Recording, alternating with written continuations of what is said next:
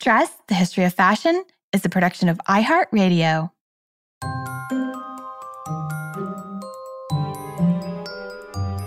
With over 7 billion people in the world, we all have one thing in common. Every day, we all get dressed. Welcome to Dressed, the History of Fashion, a podcast where we explore the who, what, when of why we wear.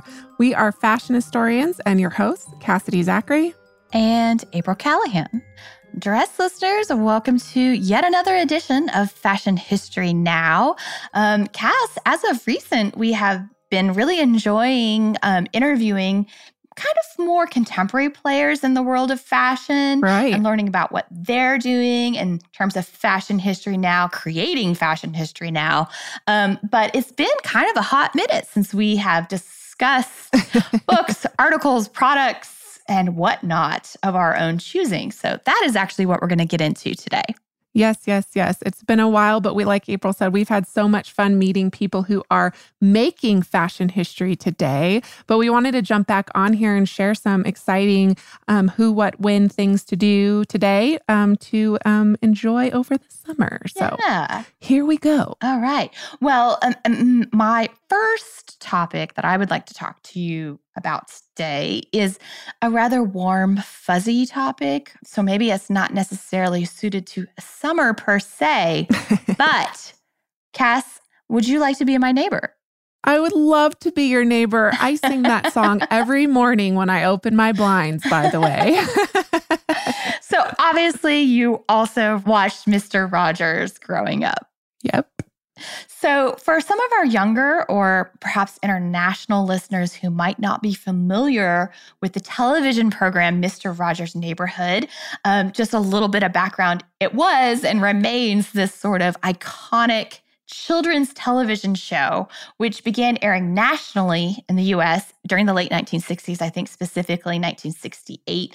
It had a existed in previous incarnations before that, I think in Canada and then specifically locally in Pittsburgh. But it was in 1968 that it started to air nationally, which it did all the way up until 2001.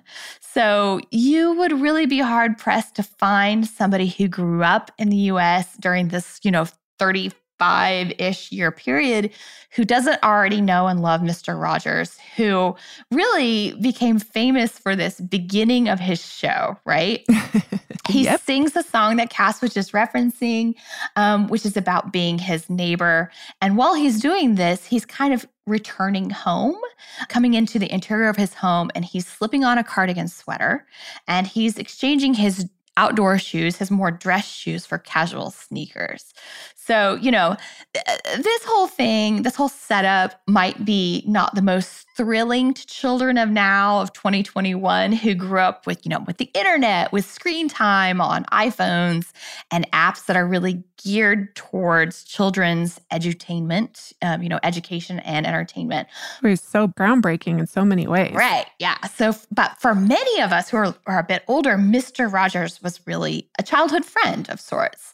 And he is considered such a part of American culture that one of his signature sweaters is currently in the collection of the National Museum of American History, and the museum is part of the Smithsonian.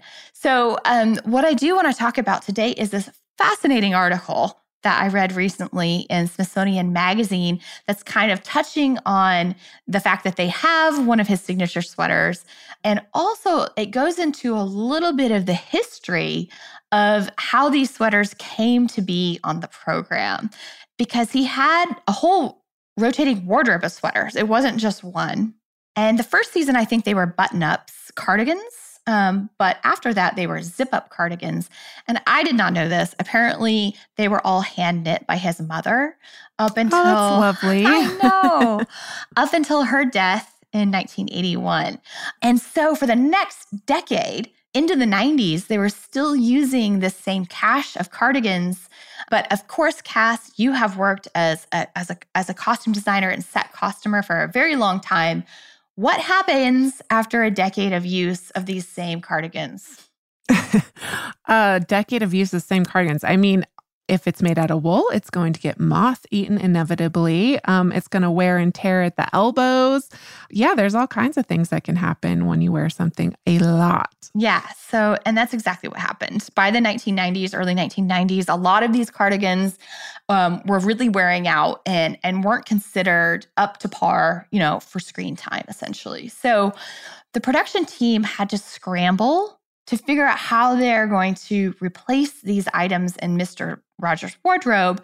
And some local knitters in Pittsburgh, where the show was still filmed, initially kind of lent their skills, but the producers didn't feel like these sweaters really working for television. Um, the colors weren't right. Maybe they were a little bit too hard for him to get off and on. They tried sourcing off the rack sweaters, but apparently in the 90s, they were saying that these were really hard to come by because zip up cardigans for men just weren't fashionable. So hardly anybody was making them. And then I love this next part of the story. Um, one of the producers of the show was walking down the street one day and she saw her local postal worker and she was like, ah, his sweater is perfect. so she stops him on the street. He takes the sweater off, lets her check the label.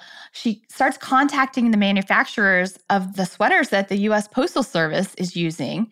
Oh, um, oh, wow. right?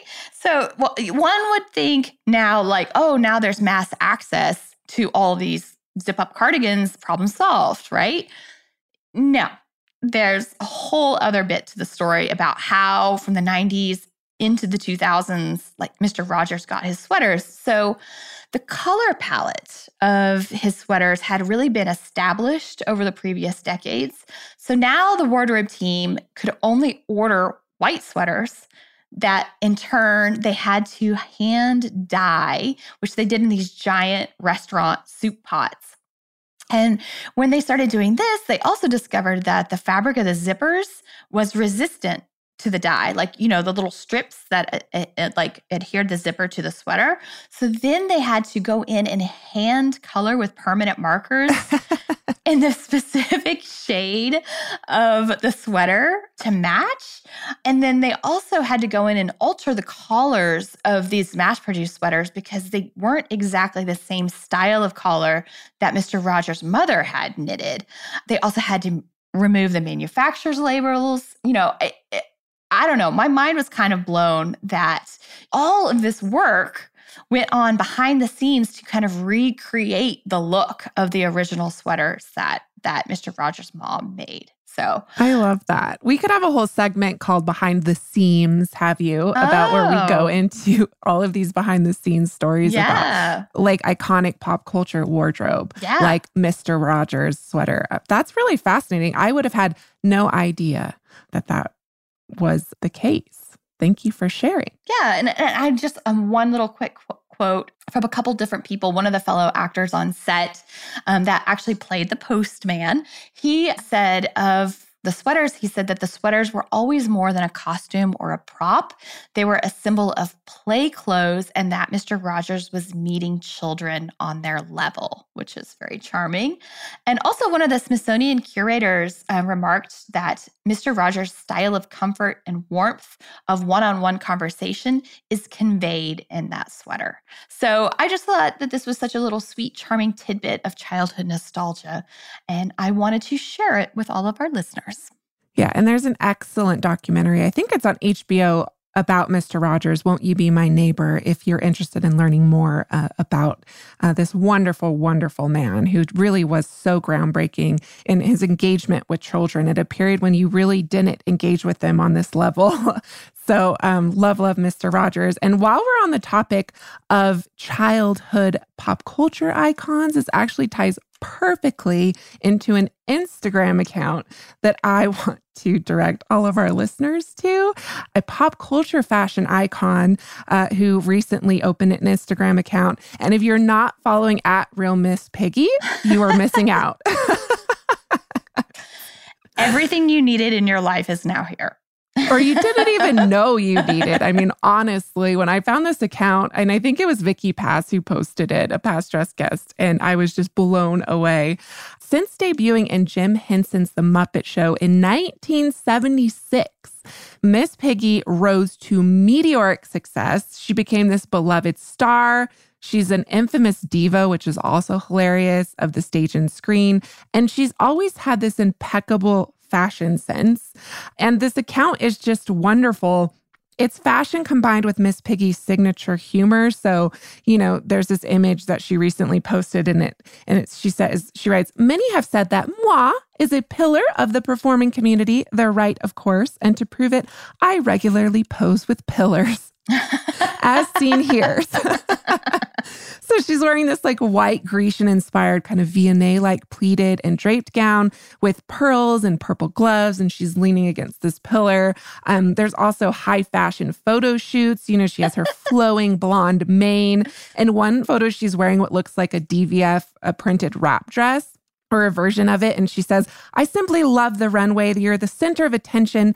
Dozens of adoring fans gasp when you appear. And best of all, it's a short walk in six inch heels. That's a good thing. So just, it's just really, really fun. I highly suggest you follow. And I would, I'm just putting this out there. I would love to have her as a guest on the show. right. Can you imagine? Please um, come visit Miss Piggy. Yeah. Or at the very least, maybe her stylist and costume designer. She's had many over the years, Calista Hendrickson, was responsible for her iconic looks in the early phases of the Muppet years. Polly Smith started designing costumes for the Muppets in 78. After Hendrickson, she still, I think, designs for Sesame Street. She also did the costumes, April, of Labyrinth and the Dark Crystal. Wow. And she's credited as one of the three inventors of the sports bra. Literally patented it. It's super interesting. So I'm going to work on getting uh, her on the show for yes. sure. That would be amazing. I mean, uh, Jim Henson created this whole universe of characters, not only the Muppets, but even outside of that, that are so central to kind of like American childhood, I would argue. I loved watching The Muppet Show when I was a kid. I was a huge Muppet Show fan. Yeah. And I think Rachel Frost, who was a hat maker, who was one of our past guests, she actually, one of her early career jobs in her career was working at the Jim Henson Studios, which I believe were in London. I could be wrong. But yeah, I mean, it's such a central part of, of so many people's upbringings. There was a fabulous exhibit here a couple years ago on Jim Henson's career and really just the role that his work continues to play um, in our societies today. Um, one of my very favorite objects that we have at FIT Special Collections is actually the Muppet Style Guide. Ooh. And it's very cool. It's definitely from the 70s. And what it is, is telling you like all the kind of information that you might need if you were participating in licensing Muppet products. So, for oh. instance, like this character is proportionally this tall to this character um, and gives you like a little bit of details about their the, like the colors that they should be. Like one of the things in there is it tells you what pms color miss piggy's eyeshadow is. All these fun quirky little details about all things muppets so oh that's wonderful. I like to bust that out when people when classes come to visit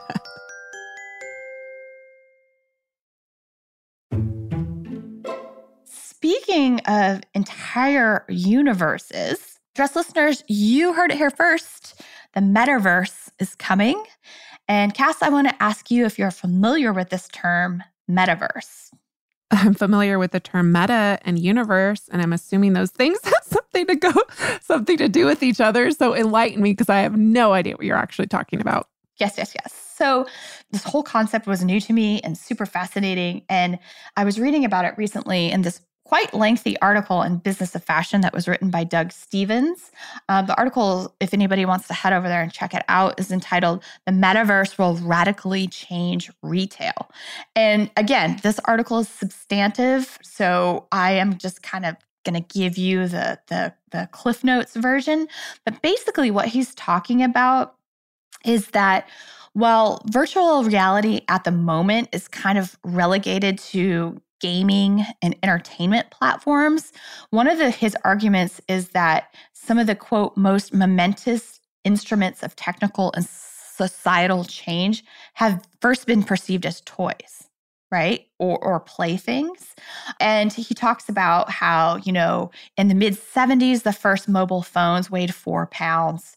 Uh, they served one purpose, right? To make and receive calls. But now our iPhones fit in our pockets just a few decades later. And and this was this kind of also blew my mind. Your iphone now has 100000 times more computing power than the apollo 11 spacecraft. Holy moly. Right. So stay with me here. This really got me thinking. And it's complicated, but Steven says, put as simply as possible, the metaverse is a collective, persistent, parallel reality created by stitching together of all virtual worlds to form a universe that we can seamlessly traverse. So I think the key word here is persistent, right? So what he's talking about is more than than how the internet functions today as kind of like this static space where we go to the place and you know buy the thing and then it ships to us but what he's really talking about is like this immersive physical world. And a good example of that could be some of these gaming platforms like Fortnite where characters and avatars exist and, and you you're participating in it like almost like real life. And what we're starting to see right now is that uh, fashion brands are kind of like dipping their toe into some of these worlds. Um, I thought I found it really, really interesting that Travis Scott, the rapper, did a five series concert in Fortnite not too long ago. And apparently 50 million users attended the series of concerts. wow. Right. Um, so we're here to talk about fashion, of course. So, how does this kind of apply to fashion and the future of retail? Well, um, Stephens kind of is saying you know, eh, one of his arguments, and I'm quoting him here, is the creation of the metaverse will allow us to break free from the current industrial form and function of physical stores and move light years beyond even the best digital shopping experiences of today. Why would one create a virtual replica of a Canada Goose store when in the metaverse you could potentially shop for a Canada Goose coat from inside an Arctic exploration experience led by Iditarod champion and Canada Goose spokesperson Lance Mackey. Marketers, store designers, merchandisers, and more will have to begin thinking very differently about what a store is. And with the increasing amounts of time spent in the metaverse, the ratio between the virtual and physical possessions we now own will increase dramatically. I mean, who wants to wear the same virtual outfit to two different virtual parties in the same virtual weekend? And I just I just think this is there's a lot to think about here, right? Yeah, I'm like it's it's fascinating but also terrifying. Yeah, it's kind of like Blade Runner and all these all those Blade Runner, science WALL-E. fiction movies come Yeah. true, right? And and you know we've already kind of briefly discussed cyber fashion on dress before in the past, but we're seeing more and more of these companies come out with digital only fashion products for sale, and you can kind of think of it as like a digital overlay that makes an outfit that you can quote unquote dress yourself with, whether that be an avatar or an actual in real life photo of yourself that the digital outfit gets put on your body and then you can repost it on social media. And and past dressed guest Krishna Lair has actually written about this for Vogue and tried on some of these digital outfits. So you can head over there and kind of see what he's talking about he specifically focuses on a Croatian brand called Tributes cyber fashion offerings. But even now, Gucci has recently entered the digital cyber fashion game. How much do these outfits cost when you're talking Gucci? Because are they going to start charging us ridiculous amounts of money cyber fashion world? All right. So some some things, some brands can be expensive. I've seen some prices for a file be like seven hundred dollars for things. Oh my goodness. But for instance, um, in terms of Gucci, you can actually buy a pair of Gucci's virtual 25 sneakers, which, according to the company, are meant to be worn online in virtual reality social platforms for the bargain basement price of $12.99. So, oh, there's that. Right? It's interesting because it's like this has the potential to democratize luxury fashion uh, you know, but it's very clear that these luxury brands intend to keep the hierarchy. Yes. because if everyone can afford it, it's no longer exclusive and it's no longer luxury. So that's super interesting to think about how that translates into a virtual world. Yeah, and I and I think the most in, like the most interesting thing about it is this like you know that term that he used persistent, right? Because it's going to be this separate virtual sphere where things are ha- constantly happening 24 hours a day and and it really does feel like this natural progression of the internet internet retail plus social media as technology kind of pushes forward. And uh, one of the things that i was thinking about is you know fashion frequently functions as this sort of aspirational desires of the consumer. So what if it's not only aspiration that is kind of pushing purchases forward in, in terms of like aspiration in terms of status. But what if it's also like this element of fear of missing out? FOMO, have you? Yeah, FOMO, FOMO fashion, right? So if this whole other virtual sphere of fashion is happening, in addition to your in real life ensemble, if you need a wardrobe for the digital you that's completely separate, what is this? Is this, you know, is fear of missing out going to push fashion in this other direction? I don't know. I just thought it really interesting. I mean, I'm going to go on record and say that as a fashion historian, I will be wearing only fashion history related garments in this verse. Because if you can have whatever you want, why not? Exactly. Paco Rabanne chainmail or, you know, Christian Dior Venus gowns or Marie Antoinette panniers. I mean, the world is basically your oyster. Yes, yes, yes, yes, yes. So, so friends, um, you know, we are already kind of seeing, I think, many brands, maybe not all like go all in into cyber fashion, but we're already seeing a lot of brands transition towards away from brick and mortar flagship stores and into putting their marketing efforts into more brand experiences like you know event spaces where they do film screenings and cocktail parties and meet and greets.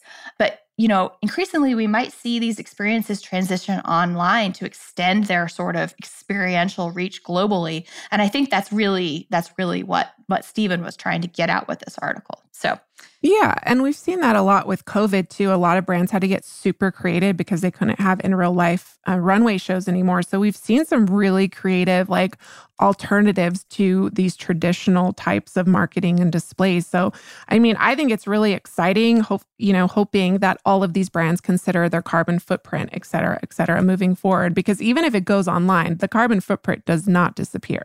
Right. so it's super interesting to think of it from a sustainability uh, platform as well. Yep, yep. So, uh, welcome to the metaverse, I guess, is what I'm saying.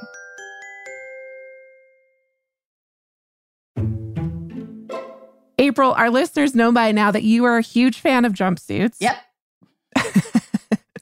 And our listeners might also remember the hilarious bustle.com article that you discussed on our history of the jumpsuit episode with Andrea Lauer last season. Mm-hmm. Um, it was entitled Eight Struggles of Peeing While Wearing a Jumpsuit. it was like, how do I get this off anxiety? How will um, I will find a way out without damaging this resolve? Um, I'm the great Houdini relief. It was really funny um, and playful, but in all reality, that is like a huge issue that women in particular have. You like take your jumpsuit off and you're basically naked in the stall. Yeah. Um, so and I know I've been telling you and hinting at this for a while, April, but I'm very pleased to share with you and our other jumpsuit wearing dress listeners that peeing while jumpsuit wearing is no longer an issue. Yay! Thanks to the launch of the groundbreaking new jumpsuit, the 1Z, and that's the number one and the letter Z. And it's billed as the world's only functional onesie. The onesie is the first product from We Are Weld Workwear, the brainchild of Angelique Paul and Amelia Rivera, who are two Hollywood costumers with a combined 30 years of experience in the industry and wearing coveralls. They knew the benefits and the issues of this go-to garment, and they they have sought to make it functional and fashionable. So they basically asked the question how could humanity be faced with such a pressing problem? No way to pee in a coverall. And how could this problem have gone unsolved for so long? Uh, we decided to give it a shot and try to find a solution. And their solution was the patent pending wiztech easy zip technology that lets you pee with ease uh, I was actually just telling some fellow fashion historians about this recently, and they're like, let us know when it's out. Yeah, so it's on its way. It's basically, if you're wondering in your head, there's a zipper that's across your bootay. And so you basically can ah. unzip from the bottom half of the garment. It doesn't, it just unzips like the back flap, allows you to go and zip it back on um, with ease. So it's really, really cool. Woman owned and operated company, designed and manufactured in the US. You know, they're really looking to take a fresh take on classic workwear and they want to protect, you know, our bodies while looking as good as possible.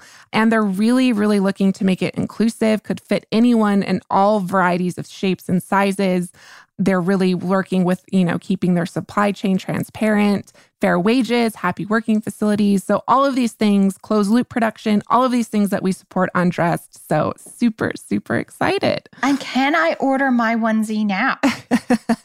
you can, yeah, you can learn more about the company and help support the launch of this incredible product on We Are Weld. That's We Are W E L L D on Instagram to learn more. So uh, we will all check that out. Awesome! I can't wait. I'm I'm headed there um, immediately. I just had to write that down as a note. okay, my last thing Dress listeners, I'm not sure if we've ever really talked about this on the show. Cass knows this, of course, but I love to cook. It's one of my great hobbies. Um, whenever I travel abroad, one of the things I really like to do is um, go to cooking school for a day or two. So, you know, why why bring back a bunch of stuff? I mean, don't get me wrong, stuff is great too. But why not also bring back knowledge, right? So I try to go to cooking school when I'm out and about in the world. So it comes as no surprise that cookbooks are of great interest to me. And I did not know this recently, but Cass, did you know that Christian Dior has a cookbook? I feel like I've heard that, but I've never seen it. I've never read it. So t- please tell me more. Yes, yes. So, dress listeners, if you have ever had that that played that little fantasy game of if you could have a dinner party with anyone dead or alive, who would it be? If Christian Dior was ever on your list of dream guests to your hypothetical dinner party, you can get excited. Christian Dior, um, we, we, I think Cass and I both kind of knew this. He was a bit of a gourmand, just like Paul Poiret was, and he was quite a good cook. But I didn't know until very, very recently that he actually had a cookbook of his very favorite recipes produced and published posthumously. So um, Dior, of course, died in 1957, and uh, this this cookbook came out in 1972, and it's called in French La Cuisine Cousu-Main, or in English, that's kind of uh, translated to tailor made cuisine. And it is a collection of his very favorite recipes uh, for dishes, including a shocking number of egg dishes. So many egg dishes in the cookbook. An interesting recipe for chervil soup. Um, a recipe for cold mullet, which is, of course, fish, topped with a fish jelly and crudité, lamb's lettuce salad dressed with lard, and a rather intriguing chicken dish, which I just might have to try, which is stuffed with fromage blanc and truffles before it is flambéed with cognac and then roasted. So, the cookbook, and I was like, how do I get my hands on this? The cookbook was published as a limited edition when it was first published in 1972, only 4,000 copies. And today, to get your hands on one, which I clearly will not be doing as a hard copy, it's about $1,500. Um, oh wow! So they're quite they're quite sought after. Um, and it's really beautiful. It has an embossed aluminum cover.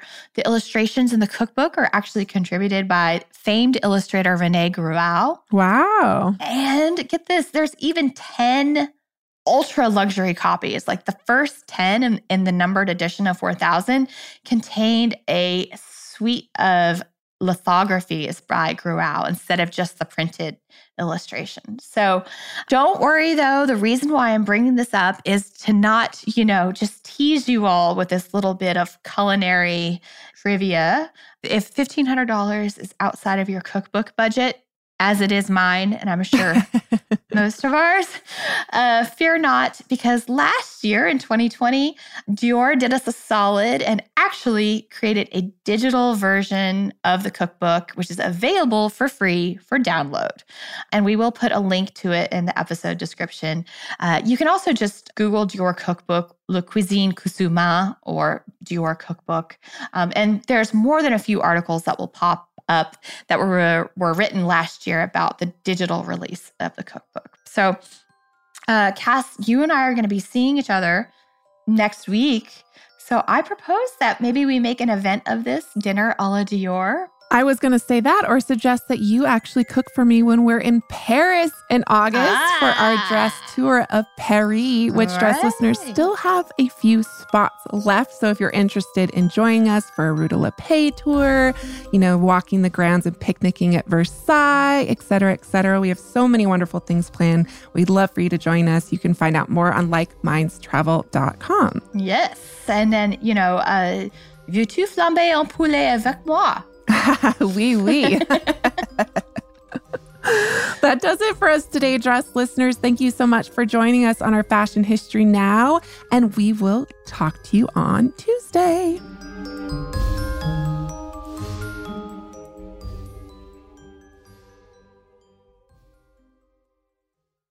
Dress, the History of Fashion, is a production of iHeartRadio. For more podcasts from iHeartRadio, visit the iHeartRadio app Apple Podcasts, or wherever else you listen to your favorite shows.